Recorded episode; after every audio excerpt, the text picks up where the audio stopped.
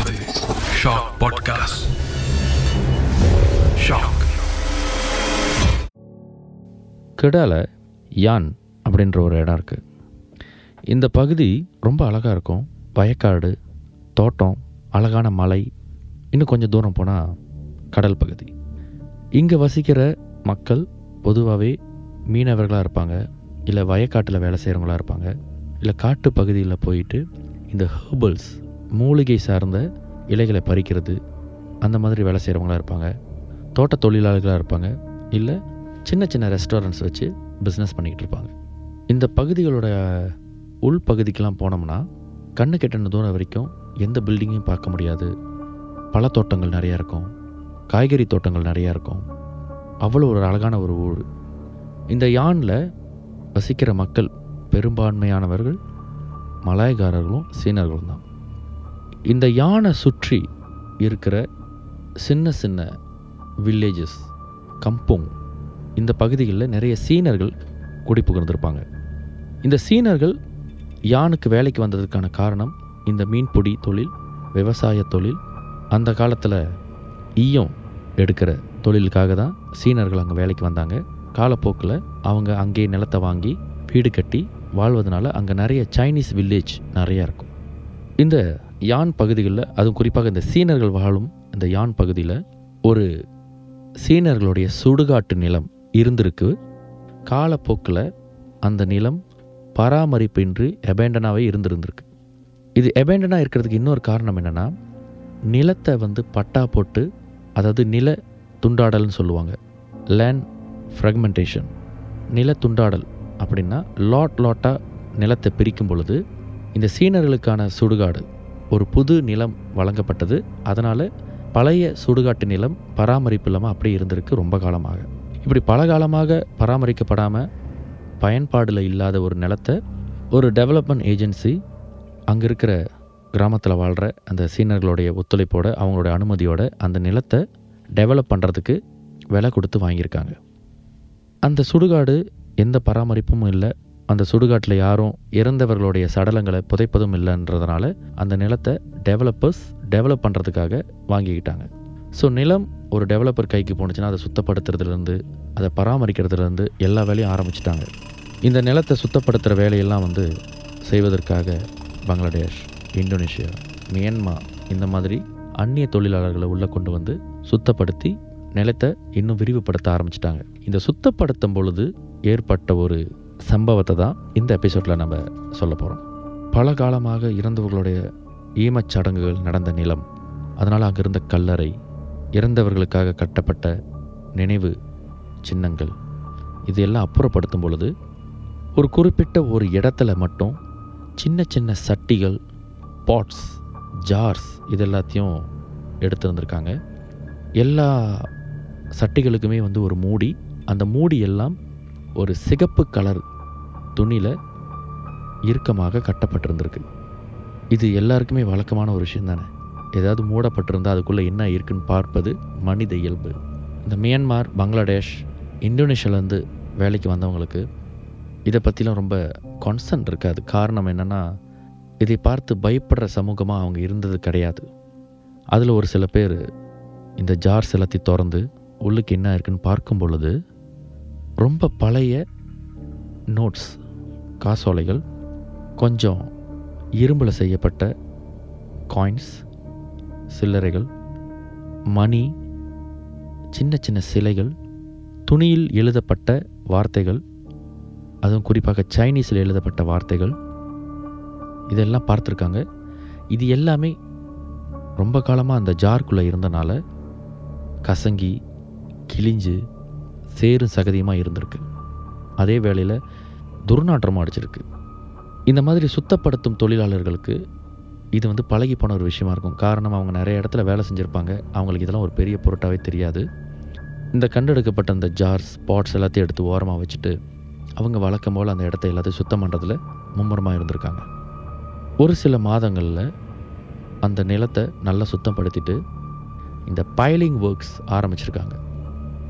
இப்படி அந்த கன்ஸ்ட்ரக்ஷன் அங்கே ஆரம்பிக்கப்படும் பொழுது ஒரு நாள் ஸ்கூல் முடிஞ்சிட்டு வீடுக்கு போகிற மாணவர்கள் ஒரு சில பேர் அந்த வழியாக நடந்து போகும் பொழுது இந்த ஜாடிகள்லாம் ஒரு இடத்துல குமிக்கப்பட்டதை பார்த்தோன்னே என்ன இருக்குன்றது அவங்களுடைய கிரியோசிட்டி அந்த கிரியோசிட்டியோட அங்கேருந்து பானைகள் எல்லாத்தையும் ஏற்றி உடச்சி விளையாடி இருக்காங்க.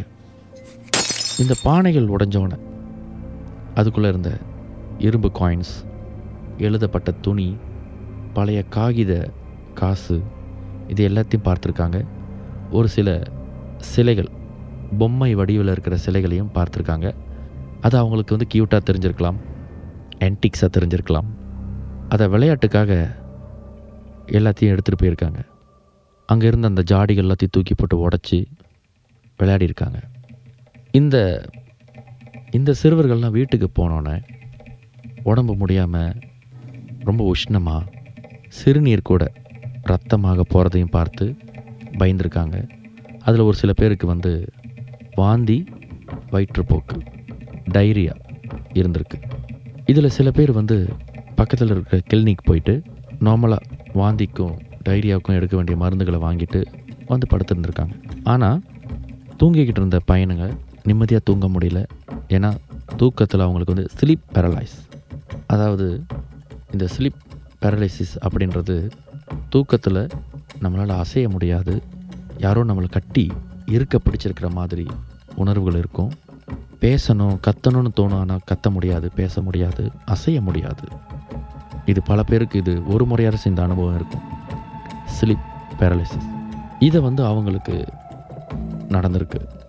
அதே வேளையில் மூன்று அடி உயரத்தில் உருவங்கள் கோபத்தோடு அவங்கள நெருங்கி வரதை அவங்க பார்த்துருந்துருக்காங்க. அவங்களால அசைய முடியல கத்த முடியல பக்கத்தில் இருக்கிற பெத்தவங்களை எழுப்ப முடியல. அதில் சில பேருக்கு என்ன அனுபவம் கிடச்சிருக்குன்னா அந்த மூன்று அடி மனிதர்கள் பக்கத்தில் வந்துட்டு அவங்க எடுத்துகிட்டு வந்த அந்த பொருட்களை திரும்பி கொடுக்குமாறு கேட்டிருக்காங்க. பொருளை உடைச்சதுக்கு மன்னிப்பு கேளுங்கன்னு கேட்டிருக்காங்க. இல்லைன்னா இதே போல் வாழ்க்கை முழுக்க நாங்கள் உங்களை பின்தொடருவோம். அப்படின்னு மிரட்டியிருக்காங்க. ஒரு கட்டத்தில் இவங்களால் அந்த பயம் அந்த பதட்டம் இதை தாங்க முடியாமல் சத்தம் போட்டு கத்தி தங்களுடைய குடும்பத்தோடைய உதவியை தேடியிருக்காங்க. பயத்தில் அலறி கண்டது கனவல்ல இப்படி ஒரு உருவத்தை பார்த்தோம் இப்படியெல்லாம் எங்கள்கிட்ட சொல்லிட்டு போனாங்க நாங்கள் வரும்பொழுது இதெல்லாம் செஞ்சிட்டோன்னு சொல்லி எல்லா விஷயத்தையுமே சொல்லியிருக்காங்க.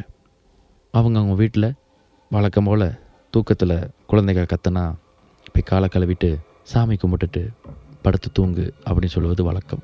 அந்த மாதிரி ஒரு முயற்சி பலன் அளிச்சிருக்கு அன்று இரவு ஒரு மாதிரியாக தூங்கி எழுஞ்சு மறுநாள் காலையில் அந்த பயணங்களோட பெற்றோர்கள் எந்தெந்த பொருள் அதை அவங்க எடுத்துகிட்டு வந்தாங்களோ அதை எல்லாத்தையும் எடுத்துகிட்டு போய் அந்த லேனை ஆப்ரேட் பண்ணிக்கிட்டு இருக்காங்களே அந்த டெவலப்பர்ஸ் அவங்கள சந்தித்து நடந்தது எல்லாத்தையும் சொல்லியிருக்காங்க. பொதுவாகவே ரொம்ப நாள் பராமரிக்கப்படாமல் விட்டப்பட்ட நிலம் இல்லை ஒரு பில்டிங்காக இருந்துச்சுன்னா வழக்கமாக இந்த லேண்ட் டெவலப்பர்ஸ் ஏதாவது ஒரு ரிச்சுவல் செய்வாங்க. இது வந்து லேண்ட் டெவலப்பர்ஸ்கிட்ட நீங்கள் கேட்டிங்கன்னா அவங்க சொல்லுவாங்க. காரணம் ஒவ்வொரு நிலமும் இல்லை ஒவ்வொரு விடுபட்ட கட்டிடங்களும் ஏதாவது ஒரு காரணத்துக்கு இல்லை ஏதோ ஒரு சக்தியால் ஆக்கிரமிக்கப்பட்டிருக்கோன்ற நம்பிக்கை. இது எல்லாம் ஒவ்வொரு லேண்ட் டெவலப்ஸ்க்கும் ஒரு அனுபவம் இருந்திருக்கும்.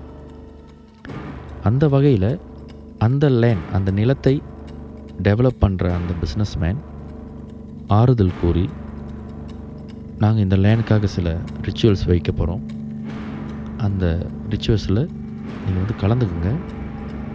ஃபார் சேஃப்டி பர்பஸ் அப்படின்னு சொல்லி அவங்க எல்லாத்தையும் வர சொல்லியிருக்காரு ஒரு குறிப்பிட்ட நேரத்துக்கு இந்த பெற்றோர்களும் அந்த பிள்ளைங்களும் எல்லாரும் அந்த இடத்துக்கு போய் அந்த ரிச்சுவல்ஸில் கலந்துருந்துருக்காங்க. இந்த ரிச்சுவல்ஸில் அந்த ஜாடிகளை எட்டி உதைத்த அந்த குழந்தைகளுடைய அவுராவை கிளீன்சிங் பண்ணுற ஒரு ரிச்சுவல்ஸ் நடந்திருக்கு. அதற்கப்புறம் வீட்டில் போயிட்டு இந்த தண்ணியை தெளிங்க அப்படின்னு சொல்லி எல்லாருக்கும் ஜாடியில் தீர்த்த மாதிரி கொடுத்து அனுப்பியிருந்திருக்காங்க. அதே வேளையில் அந்த குழந்தைகளை அங்கே நின்று மன்னிப்பு கேட்டு தங்கள் தவறை நாங்கள் உணர்ந்துட்டோம். எங்களை மன்னிச்சிருங்கன்னு சொல்ல சொல்லியிருக்காங்க. இந்த தருணத்தில் இந்த ரிச்சுவல்ஸ் நடத்த வந்த ஒரு குறிப்பிட்ட ஒரு மாந்திரிகவாதியாக இருக்கலாம் இல்லை இதை சார்ந்த ஒரு எக்ஸ்பர்ட்டாக இருக்கலாம் அவர்கிட்ட வந்து இந்த மூன்று அடி உயரத்தில் இருக்கிற மனிதர்கள் அந்த ஜாடிகளை திரும்பவும் பத்திரப்படுத்தி வைக்கணும். அதை யாரும் தொடக்கூடாது. அதில் சில வகையான கர்சஸ் சாபங்கள் உள்ளடங்கியிருக்கு. அதனால் அது யாரும் தொடாமல் யார் கைப்படாமல் இருக்கணும். அதனால் எங்களுக்கு அந்த ஜாடிகளை ஒரு குறிப்பிட்ட இடத்துல புதைச்சி வச்சிடணும் அந்த இடத்த யாரும் சீண்டவோ அந்த இடத்த மிதிக்கவோ கூடாது அப்படின்னு கேட்டிருந்திருக்காங்க. இந்த குழந்தைகளையும் அந்த குழந்தைகளுடைய குடும்பத்தினரையும் தொந்தரவு செய்யாத வகையில் இருந்தால் இதை எல்லாத்தையும் செஞ்சு தரதா அந்த டெவலப்பர் உறுதி கொடுத்துருக்காரு. அதே வேளையில் அந்த லேனை ஆப்ரேட் பண்ணி அங்கே ஒரு கட்டிடம் கட்டி அந்த கட்டிடத்தை ஒரு ஃபேக்ட்ரியாக செயல்படுத்துவதற்கு அனுமதி வேணும். அதை தவிர்த்து அங்கே வரவோ யார் கண்ணிலும் படவோ கூடாது அப்படின்னு ஒரு வரத்தையும் கேட்டிருக்காங்க. இதற்கு அந்த மூன்றடி மனிதர்களும் ஒப்புதல் கொடுத்ததுனால இன்று யானில் ஒரு பெரிய பில்டிங் ஒரு அரிசி ஃபேக்ட்ரி உருவாயிருக்கு. அந்த அரிசி ஃபேக்ட்ரிக்கு பின்னாடி இந்த ஜாடிகள் புதைக்கப்பட்ட இடத்துல ஒரு கோயில் கட்டுமானத்தில் ஒரு இடம் இருக்குது இன்றும் அந்த ஃபேக்ட்ரியில் அந்த கோயில் பகுதியில் ஒரு சில பேர் பழங்கள் சமைத்த இறைச்சிகள் இதையெல்லாம் வச்சு ஒரு வணக்கத்தையோ ஒரு நன்றியோ சொல்லி ஒரு மரியாதைக்காக செய்வது வழக்கமாகிக்கிட்டு இருக்கு அந்த இடத்த நான் போய் பார்க்கும் பொழுது எனக்கு பல விஷயங்கள் புரிந்தது.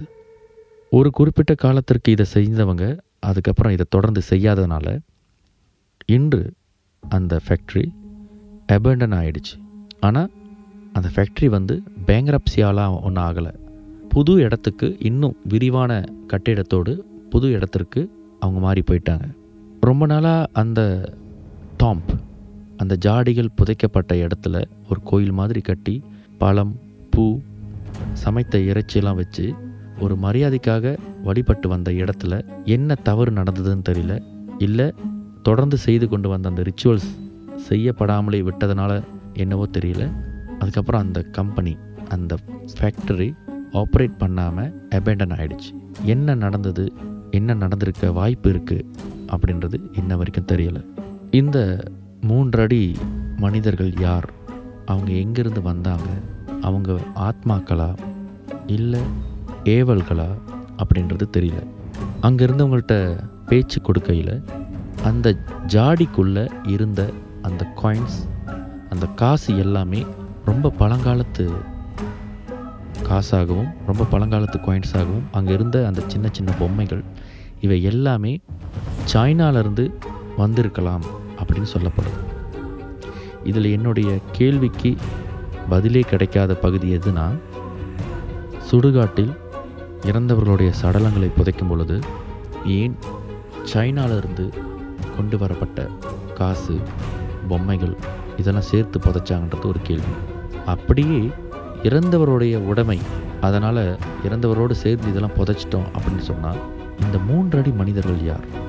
இந்த ஜாடிகளை எட்டி உதைச்சி அதில் இருந்த பொம்மைகளை எடுத்துகிட்டு போனதுனால அதில் இருந்த காசுகள் எல்லாத்தையும் எடுத்துகிட்டு போனதுனால அந்த சிறுவர்களை பின்தொடர்ந்து இரவு நேரத்தில் அவங்களுக்கு ஸ்லீப் பேரலிசிஸ் கொடுத்து பொருட்களை எல்லாம் திரும்ப அனுப்பிடுங்க கொடுத்துருங்கன்னு கேட்கும் அளவுக்கு யார் அவர்கள்? பேயா ஆத்மாக்களா ஏவல்களா? இது எனக்கு புரியலை. நான் கேள்வி கேட்கும் பொழுது எனக்கு தெளிவான பதிலும் கிடைக்கல. உங்களுக்கு இதை பற்றி ஏதாவது தெரிந்தால் தாராளமாக பகிர்ந்து கொள்ளலாம் இது பேய் diary season four